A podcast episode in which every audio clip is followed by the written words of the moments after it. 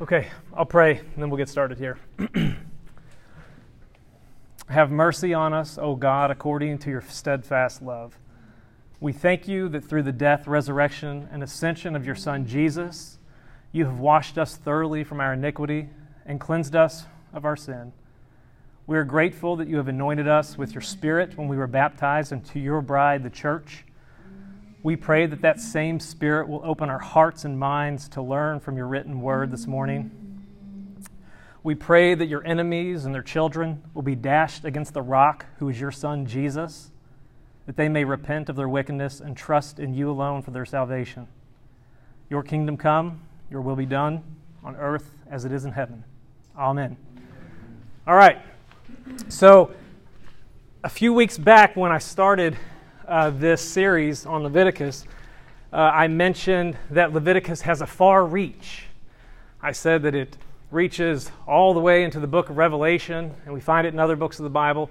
And uh, today, I'm hoping to show you how it reaches back to uh, the book of Genesis uh, in, way, in a way that we haven't really seen uh, so far, at least not in, in the sort of particular um, microscopic kind of way that we'll see it today. And so, my goal is to try to uh, is twofold. One, introduce us to the fall narrative. Most of us are familiar with that, but it never hurts to hear it again.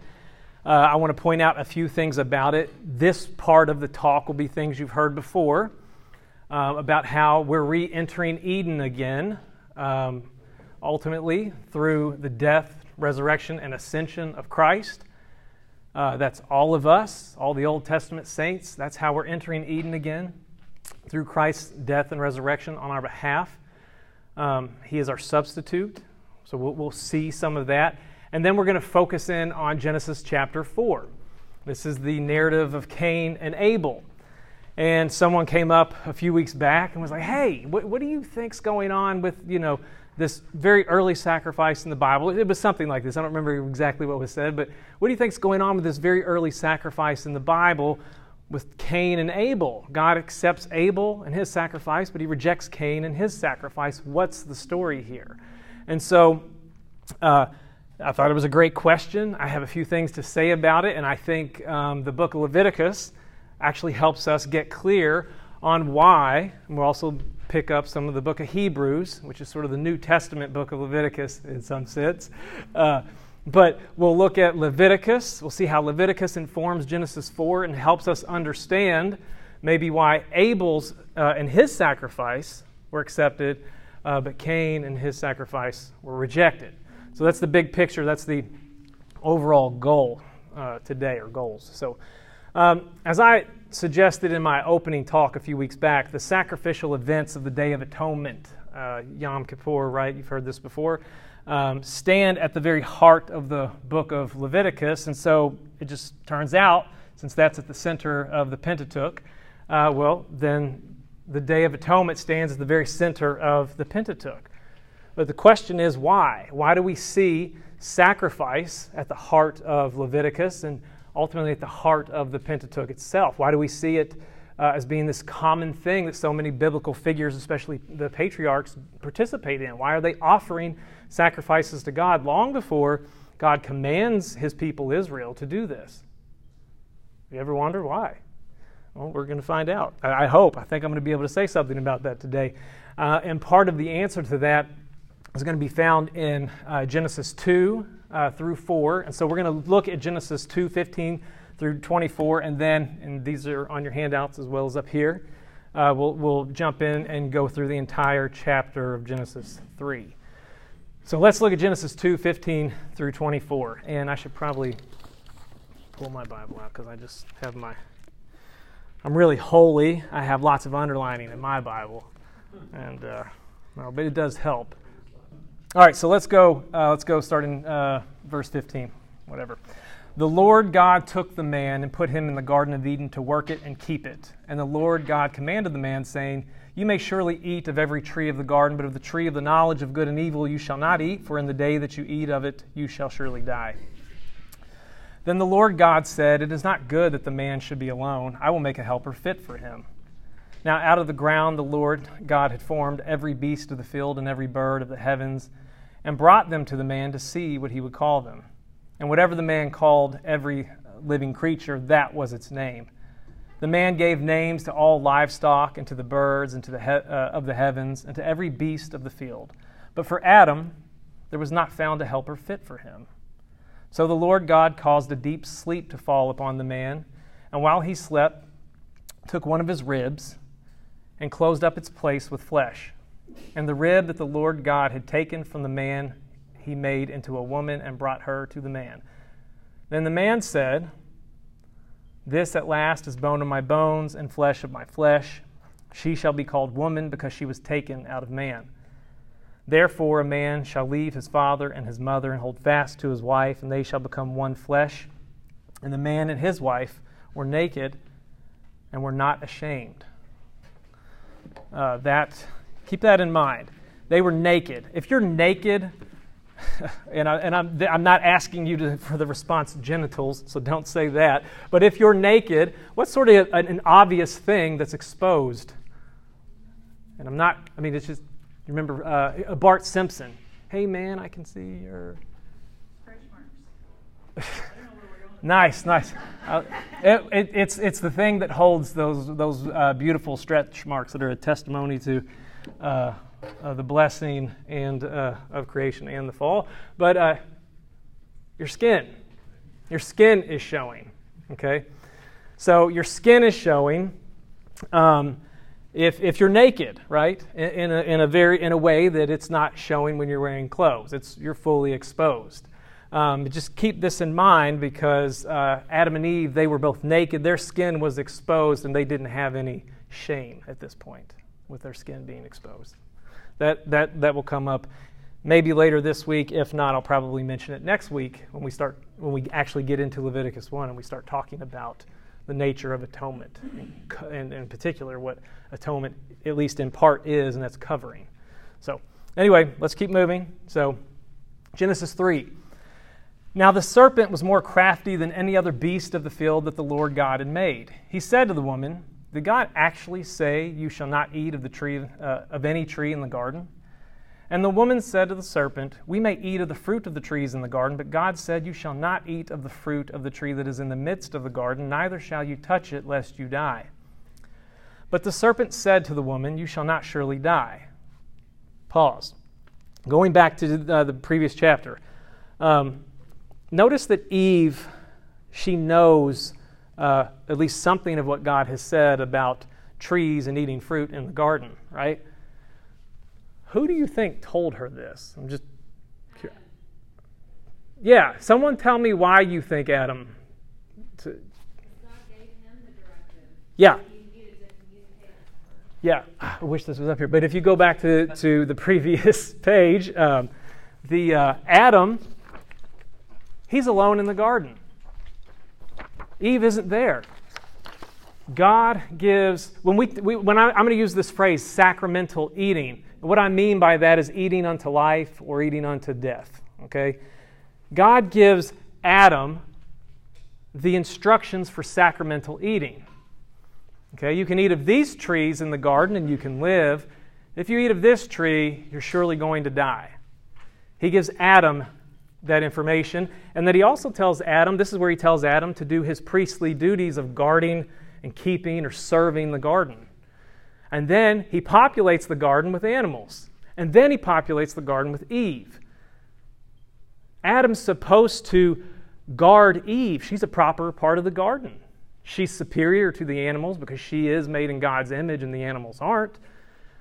But she is a part of the garden that Adam is supposed to guard. Okay?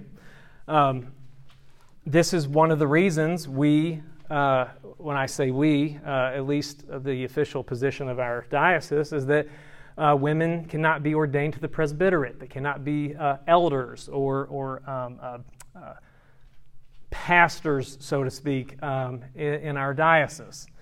That's the role of a man to lead the liturgy and to guard and shepherd the flock okay? The bride of Christ, the Eve. So all of this is rooted in Genesis, and I think this is why Paul talks about this in 1 Timothy 2. He mentions that Adam was created first and then Eve, and that's why women are to remain silent. I think this just, we're not going to do a whole lesson on this, but silent with respect to the uh, uh, elder teaching function that we have laid out in Scripture. Um, but we'll, we'll maybe talk about this some other point. But this is relevant in some sense for why you find nothing but male priests in, uh, in the book of Leviticus and throughout the Old Testament. They're in a garden sanctuary, they're guarding it. Okay, they're leading the liturgy. They need to be men. Um, okay, so we'll keep going. Um, Eve knows about this, and this is because Adam was supposed to teach her. He had that teaching role, and his teaching role is a part of his guarding role. But the serpent said to the woman, You will not surely die. For God knows that when you eat of it, your eyes will be opened, and you will be like God, knowing good and evil. So when the woman saw that the tree was good for food, and that it was a delight to the eyes, and that the tree was to be desired to make one wise, she took its fruit and ate, and she also gave some to her husband who was with her, and he ate. Adam's with her, and he just eats the fruit having, in the previous chapter, been told not to by God Himself. This is a tragic and rebellious thing that's just taken place. Then the eyes of both were opened, and they knew that they were naked, and they sewed fig leaves together and made themselves loincloths. And they heard the sound of the Lord God walking in the garden in the cool of the day. And the man and his wife hid themselves from the presence of the Lord, uh, the Lord God, among the trees of the garden. But the Lord God called to the man and said to him, Where are you? And he said, I heard the sound of you in the garden, and I was afraid because I was naked, and I hid myself. He said, Who told you that you were naked? Have you eaten of the tree from which I commanded you not to eat? The man said, The woman whom you gave to be with me, she gave me fruit of the tree, and I ate. Then the Lord God said to the woman, What is this that you have done? The woman said, The serpent deceived me, and I ate. And if you go read 1 Timothy, she's not wrong. She was deceived. There's something different, it seems, in the biblical text about what Eve did compared to what Adam did. Adam's offense is greater. We'll keep going. Well, I'll mention that in the talk in a little bit. Verse 14, next page for you. The Lord God said to the serpent, Because you have done this, Cursed are you above all livestock and above all beasts of the field. On your belly you shall go, and dust you shall eat all the days of your life. I will put enmity between you and the woman, and between your offspring and her offspring. He shall bruise your head, and you shall bruise his heel. To the woman he said, I will surely multiply your pain in childbearing. In pain you shall bring forth children. Your desire shall be contrary to your husband, he shall, but he shall rule over you. And to Adam he said, Because you have listened to the voice of your wife and have eaten of the tree of which I commanded you, you shall not eat of it. Cursed is the ground because of you. In pain you shall eat of it all the days of your life. Thorns and thistles it shall bring forth for you, and you shall eat the plants of the field. By the sweat of your face you shall eat bread till you return to the ground, for out of it you were taken, for you are dust, and to dust you shall return. Verse 20. The man called his wife's name Eve because she was the mother of all living. And the Lord God made for Adam and for his wife garments of skin and clothed them. Then the Lord God said, Behold, the man has come like has become like one of us in knowing good and evil. Now lest he reach out his hand and take also of the tree of life and eat and live forever. Therefore the Lord God sent him out from the garden of Eden to work the ground from which he was taken. He drove out the man, and at the east of the Garden of Eden he placed the cherubim and a flaming sword that turned every way to guard the way to the tree of life. Okay. So, now that we're acquainted with some of Genesis 2 and some of Genesis 3, I want to say a few things about this. So, there are four major ideas I, I want to bring out in uh, Genesis 3. First, it's just obvious from even a cursory reading of Genesis 3 that Adam and Eve disobeyed God. That's obvious. Second, their disobedience, especially Adam's disobedience, led to them being exiled from the garden.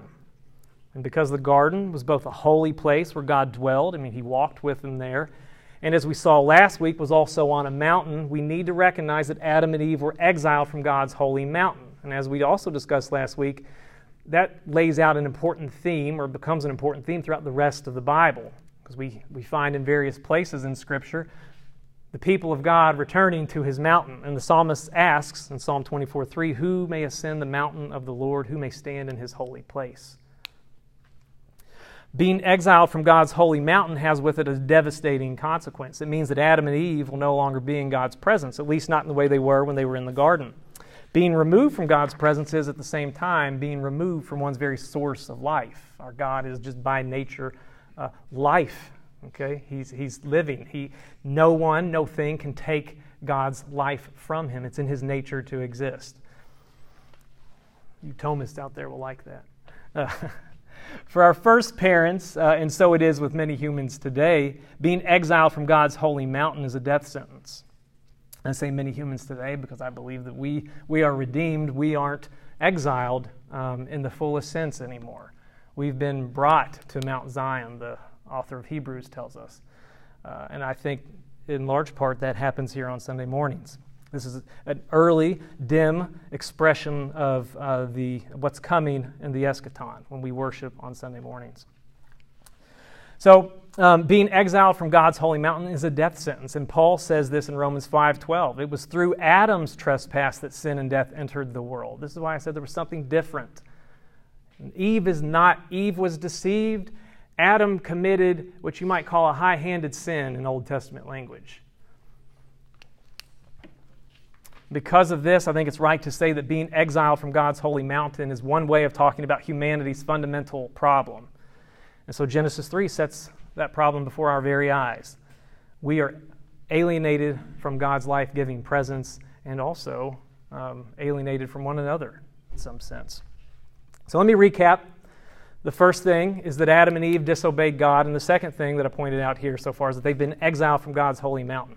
The third thing I want to point out is that after the fall, God provided atonement for Adam and Eve, and He did this by slaughtering an animal and using its skin to cover them.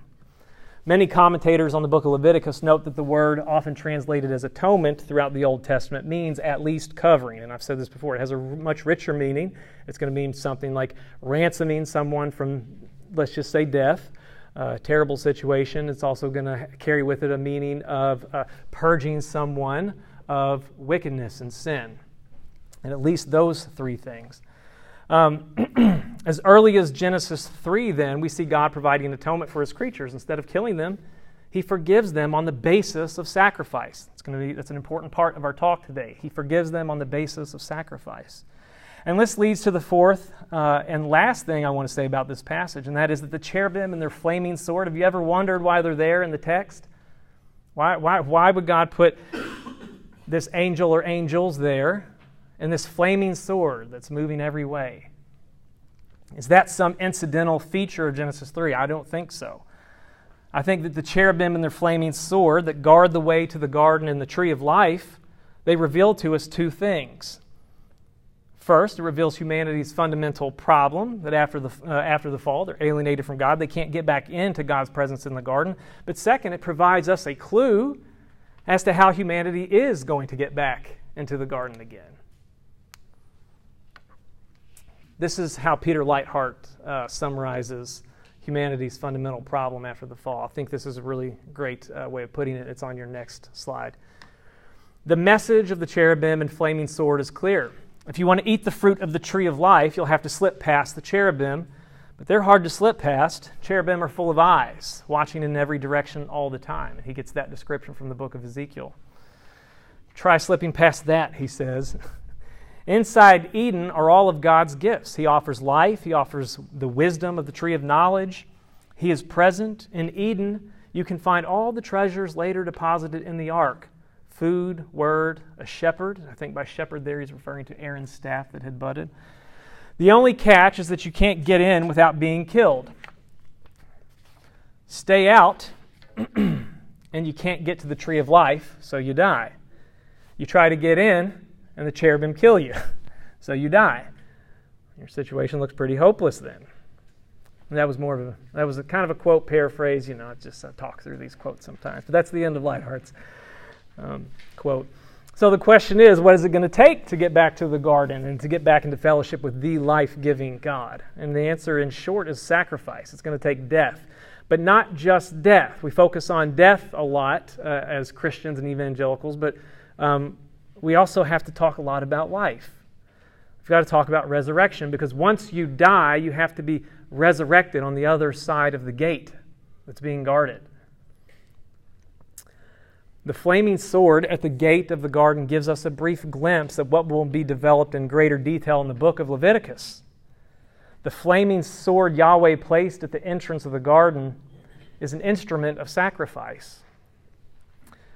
That sword cuts up the flesh of the animal that is substituted for the worshiper, while the flame, the fire of Yahweh, transforms that flesh into smoke so that it can reach beyond the gate of Eden into God's presence as a pleasing aroma, the kind of aroma that turns away God's wrath. You see um, a description of this. Uh, I'm going off script here a little bit, but you get uh, after the flood, Noah offers uh, an, an Olah sacrifice. Uh, an Olah sacrifice is the it's an ascension offering. It's the very first offering uh, sacrifice talked about in the book of Leviticus, and we're going to talk about that all all of next week and probably the following week. Uh, it's the foundational sacrifice um, in the Pentateuch um, because it's the foundational sacrifice of Leviticus. And um, but uh, Noah offers this uh, after landing on Mount Ararat. He offers an ascension offering, and it's only then that Yahweh's wrath is turned away um, from him and his family, the only human creatures uh, still in existence at this point. So this pleasing aroma is one that turns away God's wrath. It brings peace between God and man so that they can dwell together on his holy mountain. And so, this is an early picture of how God will finally make humans at one with him again. It's an early picture of atonement, an atonement that covers guilt and shame and turns away God's wrath. So, uh, on account of a perfect substitute. So, remember, I talked about guilt and shame. Let me check my time here. Okay, I'll just be very brief about this. Um, so uh, I, I, don't have all these references with me, but if you go uh, look at the concepts of flesh being exposed and shame, often they're associated in, uh, in the Old Testament. And so um, uh, shame is not something that uh, existed pre fall. Okay, it exists after the fall, after humanity's rebellion against God. And so I think part of the uh, benefit of atonement is that, uh, in part of why God is covering Adam and Eve, is to get rid of the shame from having their sinful flesh exposed to one another in the world. Okay? So uh, that's good news for all of us. Jesus Christ is our atonement, uh, He's our covering. And so, uh, for all of the embarrassing and, and, and, and, and not just silly, we, we're so quick to say this about ourselves like, oh, I was younger, I did some silly things. When really, if we're being honest, I mean, some of us might say, when I was younger, I did some pretty vile and wicked things. Well, the good news of Jesus Christ is that the shame that washed over you when you were in the, those turbulent waters of unbelief, well, that gets washed away in Jesus' blood. So, uh, all right, let's keep going here. So, Another quick summary, I suspect, is in order, so let me do that.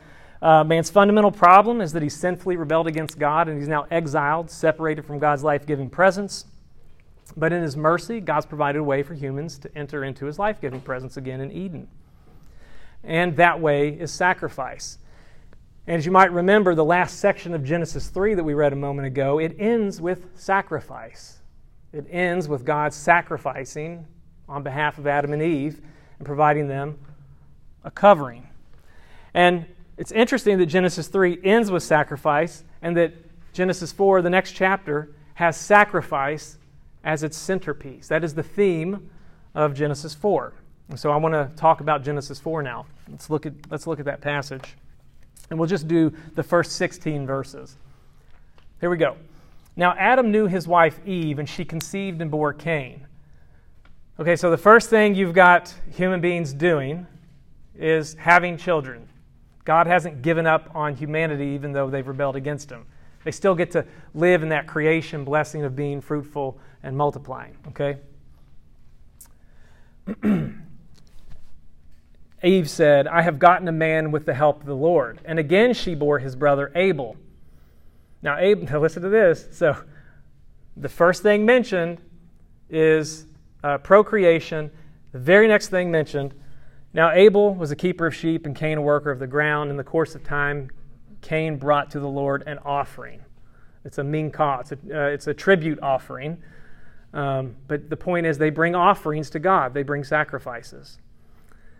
So Cain brought to the Lord an offering of the fruit of the ground, and Abel also brought of the firstborn of his flock and of their fat portions. And the Lord had regard for Abel and his offering, but for Cain and his offering he had no regard. So Cain was very angry, and his face fell. The Lord said to Cain, Why are you angry, and why is your face fallen? If you do well, will you not be accepted? And if you do not do well, sin is crouching at the door. Its desire is for you excuse me, is contrary to you, but you must rule over it. Cain spoke to Abel his brother, and when they were in the field, Cain rose up against his brother Abel and killed him. And the Lord said to Cain, Where is Abel your brother? He said, I do not know. Am I my brother's keeper? And by the way, he was his brother's keeper because he's the eldest brother. He should have, had uh, Adam died and not been in the picture, that's just what would have happened in the ancient world. Cain would have been his brother's keeper. So, yes, he was his brother's keeper. Cain's deluded um, or a liar, both. And the Lord said, What have you done? The voice of your brother's blood is crying to me from the ground. Hmm, interesting. Uh, sorry, I just. I'll just briefly say this, it just crossed my mind. The, the blood of these substitute animals goes down um, the, the altar in Leviticus and pulls up around it. Um, anyway, and you get this picture in Revelation of that being the voice of martyrs. Anyway, but I'm sorry, I just had a little thought here. So, verse 11, and now you are cursed from the ground, which has opened its mouth to receive your brother's blood from your hand. When you work the ground, it shall no longer yield to you its strength. You shall be a fugitive and a wanderer on the earth. Cain said to the Lord, My punishment is greater than I can bear. Behold, you have driven me today away from the ground, and from your face I shall be hidden. I shall be a fugitive and wanderer on the earth, and whoever finds me will kill me. Then the Lord said to him, Not so. If anyone kills Cain, vengeance shall be taken on him sevenfold.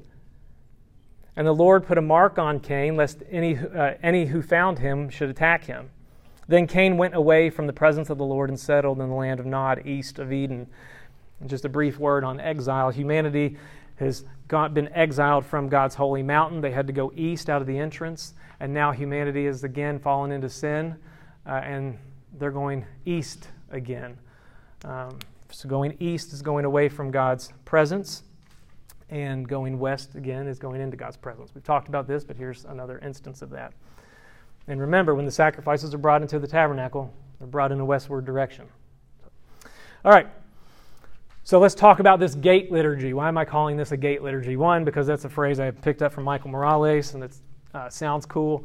Uh, but uh, no, it's uh, I'm calling it a gate liturgy, and I think he calls it a gate liturgy because the idea is that uh, there's a gate. The gate of Eden is uh, is being guarded, and we need to get past it. It's our it's our fundamental problem in life.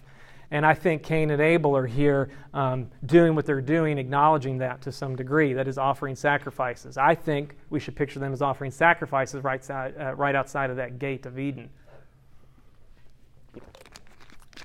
They want to get back in.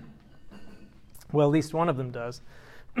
so, we're told that Cain, the elder son, brought, fir- uh, brought fruits of the soil as an offering to the Lord. This is uh, verse 3, and that's the NIV's rendering fruits of the soil.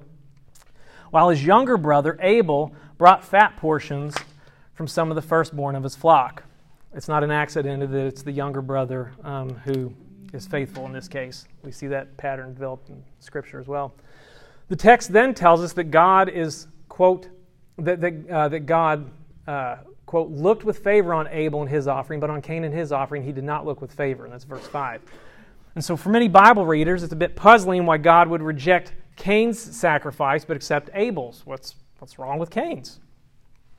And while the text of Genesis doesn't tell us why God judges Cain the way he does and Abel the way he does, I think we can make some educated uh, conclusions or draw some educated conclusions about it by looking at other passages of Scripture.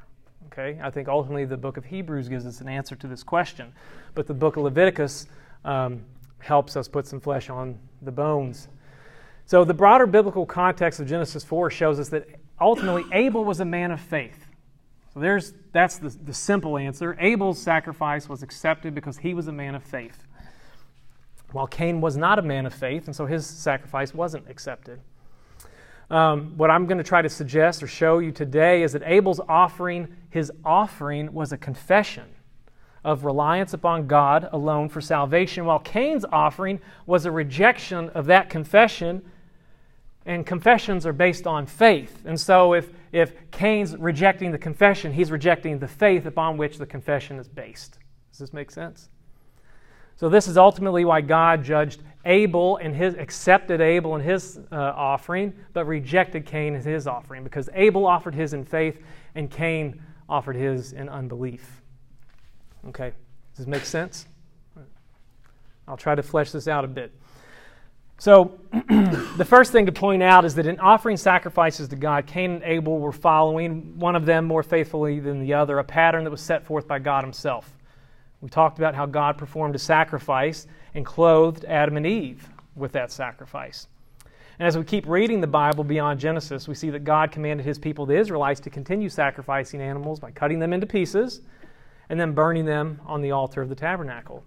And this was done so that those sacrifices, as I've told you before, could be translated into smoke and ascend as a pleasing aroma into God's presence above the Ark of the Covenant. God used Israel's sacrificial system to teach them various things about his relationship with fallen humanity and how he would save his people from sin and death. As a normal part of Israel's sacrificial rites, before the animal was killed, cut up, and placed on the altar, the Israelite worshiper would lean one of uh, his hands on the head of the animal. We've mentioned this in passing previous weeks. And this was the, this was, uh, the way that the worshiper identified himself or herself with the unblemished animal being offered. Another appropriate translation for the word unblemished would be uh, blameless. That's the way it's translated when applied to human beings throughout the Old Testament. So, in identifying with the animal that they, uh, that, was uh, that they were offering, they were essentially confessing the Israelite worshiper and bringing that animal, laying their hand on its head. They were, they were making a confession if they were offering this in faith. And this would be something like their confession. Quote, this perfect, unblemished animal that's about to have its flesh cut up and burned so that it can ascend into God's heavenly throne room. Well, this animal represents me. Okay, that would basically be their, uh, a part of their confession. Leviticus 1 3 through 4 makes this clear. And this is what, uh, uh, what it says here. If his offering, uh, this is from Leviticus 1, if his offering is a burnt offering from the herd, he shall offer a male without blemish. he shall bring it to the entrance of the tent of meeting that he may be accepted before the Lord. He shall lay his hand on the head of the burnt offering, and it shall be accepted for him to make atonement for him. So, in having the Israelites identify with these unblemished animals, these unblemished substitutes, God was teaching his people that it was only through the death of a perfect, a blameless substitute on their behalf that they'd be accepted back into the garden to live in his life giving presence. Okay, that's one thing that the sacrificial teaching, or the sacrificial system is teaching the Israelites. But God was teaching them much more than that, and this is something we can't we can't miss. God was teaching his people that he would be the one to provide the substitutionary sacrifice that they so desperately needed. In Leviticus 17:11, God reminds his people that the sacrifices by which they draw near to him ultimately come from him. Of your own have we given you? We say this every Sunday morning. This is what uh, verse uh, 11 says of chapter 17 in Leviticus For the life of the flesh is in the blood, and I have given it for you. I've given you this life on the altar to make atonement for your souls.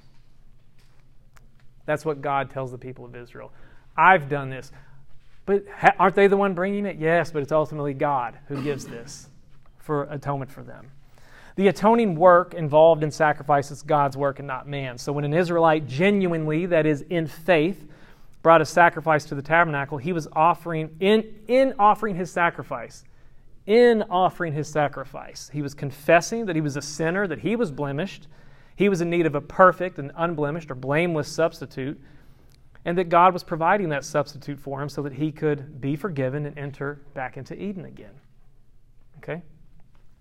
That was the confession that was supposed to be happening if someone brings a sacrifice in faith. So there's something important floating around all of this that uh, I need to make sure that I'm clear about. A person who brought sacrifices to the tabernacle in the Old Testament, they either did so in faith or in unbelief. If they brought a sacrifice in faith, then in the act of bringing his sacrifice, an Israelite worshiper was simultaneously confessing his need for the substitute he brought and professing trust or hope in God's provision for him in that substitute. And this is important because we have to understand that any human throughout all of history that's ever been saved has been saved solely by, by God's grace through faith in God's promises given to them as a gift. People under the old covenant were not saved by works or bringing sacrifices alone. For those who were faithful, faith was present in their offerings so faith is an embodied reality. It's as Luther told us a long time ago in his commentary in the book of Romans, faith is a living and active thing. It just you don't it doesn't have to ask, I'm paraphrasing, it doesn't have to ask if good works need to be done, it just already does them and then only later inquires about them maybe. I think Luther would tell us the good works are necessary for salvation. Good works are necessary for salvation but they are not the necessary foundation for salvation. They follow from a heart that's been made new by God's grace alone. You know, Luther uses all kinds of illustrations for this. He talks about good works being something like the light that comes from the sun, right? The sun just is what it is, and it puts forward um, its light. A good tree just produces good fruit. That's just what it does by nature. And this is the picture we have of ourselves in Scripture. These new covenant promises of Jeremiah 31, Ezekiel 36 in particular. We've been given new hearts. The heart in the Bible is the control center of the human person. God's changed our natures, right? And so out of this new nature, just of necessity, flows good works. Uh, I also believe that our good works, our righteousness, uh, is hidden from us, just as our sin. So we, just as we don't know how sinful we are, because our lives are ultimately hidden with Christ in God, we don't know how righteous we are either. And that might seem strange. It doesn't seem like a very humble thing to say, but it's humble if it's truthful, and that's what Scripture teaches. And that's good news, by the way, if you didn't know. You're more righteous than you know you are. Okay, so let's. Uh, uh, it, it, I just want to say this. It would not have done for an Israelite to say that he or she had faith and then, you know, had no need of bringing sacrifices uh, to the tabernacle. That wouldn't have worked. Failing to bring a sacrifice or bringing the wrong sacrifice, that's an act of unbelief. That's just what unbelief or lack of trust looks like. Okay? So let's go back to Cain and Abel for just a moment. If we read the text of Genesis 4 closely, we'll see that Abel appears to have brought sacrifices to the Lord that look a lot like the sacrifices um, the Israelites were required to bring to the tabernacle. Genesis 4 4 tells us that Abel brought not only animals, but he brought the firstborn of his flocks. This parallels God's command to Israel to give to him, that is, to sacrifice to him the firstborn of their flocks. You find this command in Exodus 13, 22, and Deuteronomy 15. And in addition to bringing the firstborn of his flocks, Abel also gave to the Lord the fat portions of those animals. And this parallels the teaching of Leviticus 3 that the fat of a sacrifice is always God's portion. And this is what Leviticus 3:16 says. And the priest shall burn the fat of the sin offering on the altar as a food offering with a pleasing aroma. All fat is the Lord's. So, given that uh, Cain's uh, excuse me, Abel's sacrifice appears to be an early expression of Israel's later sacrificial cultus. This ties Abel's confession to the confession of a faithful Israelite bringing their sacrifices in the tabernacle or to the tabernacle. I think what we're supposed to see is that I think an ancient Israelite reader would read Genesis 4 and say, oh, Abel's bringing sacrifices a lot, a lot like our sacrifices. Well, I know what our sacrifices mean. They mean that, well, we're unclean, but God's providing this blameless substitute for us so that on behalf of that substitute, we'll be able to get into Eden. And by the way, God's the one providing us that substitute. We're not providing it ourselves. That's a confession of faith, of trusting God, His provision for them. And so I think that's how an ancient Israelite would read Genesis 4. They would say, Oh, Abel has the same confession and faith that I have. Cain's sacrifice, though, stands in contrast to Abel's in that it is not a bloody animal sacrifice, and therefore it's not capable of providing a substitute for him. Animals are the substitutes. Grain isn't a substitute. Anything else that's offered on the altar, as far as I know, is not a substitute for human beings, but the animals are. But because he didn't bring a bloody animal sacrifice, well, that sacrifice wasn't able of providing atonement for him. There, was no, there were no skins to provide atonement, to cover up his sinful flesh, his now corrupted sinful flesh, that it was full of shame. Moreover, he's, said to have, he's only said to have brought fruits of the soil as a sacrifice. He's not described as bringing the first fruits of his crops. And that's important because in Leviticus 23, we read that Israel, the Israelites were supposed to bring the first fruits of their harvest to Yahweh. So Abel's sacrifice tracks pretty nicely with the sacrifices in Leviticus and elsewhere in the Pentateuch, and Cain's just doesn't at all on pretty much every score.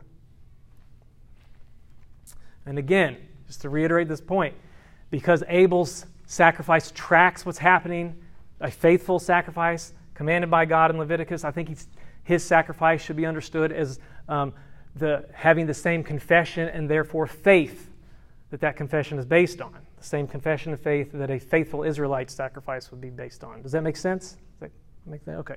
All right. So um, I think the ultimate answer to why Abel was accepted and his sacrifice was accepted and Cain's wasn't, is Abel was just a man of faith. He came offering his sacrifice in faith.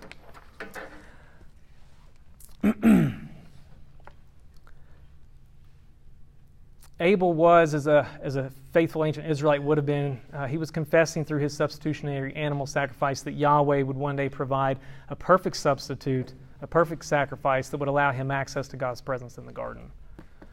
Um, Cain, in as much as he rejected God's prior example established with Adam and Eve in Eden of an appropriate or faithful sacrifice, he did not share Abel's confession and faith. And so, the author of the book of Hebrews, and you'll have this um, on one of your slides, Hebrews 11, the author of the book of Hebrews tells us straightforwardly that Abel was a man of faith, and that this is why his sacrifice was accepted. This is what he says in uh, verses 4 through 5. By faith, Abel offered to God.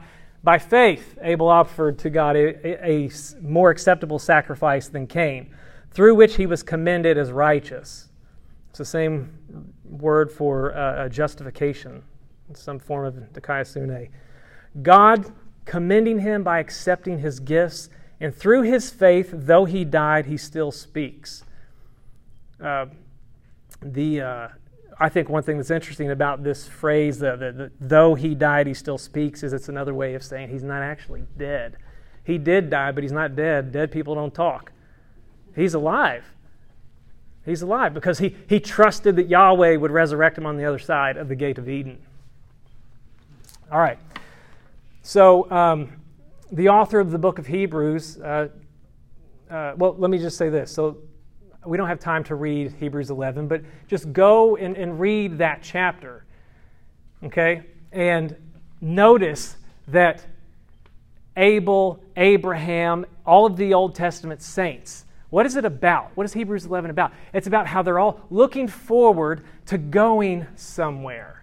They're looking forward to going to the city of God, essentially. Go read, go read that chapter. That's what it's about.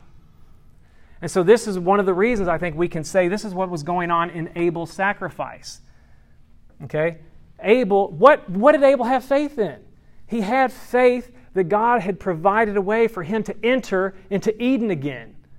into uh, uh, Mount Zion, the holy city, the one that they all looked at and accepted from afar. That's why Abel's sacrifice was accepted and Cain's was rejected. So, anyway, I hope that what I've said here helps us set the sacrifices that we're going to be exploring. Starting next week, we're going to get into Leviticus 1, and uh, we're going to actually go through Leviticus 1 almost verse by verse, um, which might sound treacherous, but I'm going to try to make it interesting and fun. And uh, I hope, though, what we've said so far helps give us some big categories, uh, themes, motifs, whatever you want to call it uh, within which to think about these sacrifices and ultimately within which to see Jesus in these Old Testament sacrifices. So uh, that's all I've got for you today. If you have questions, I'll be happy to stay a bit longer and answer them. So, or try. Thanks so much.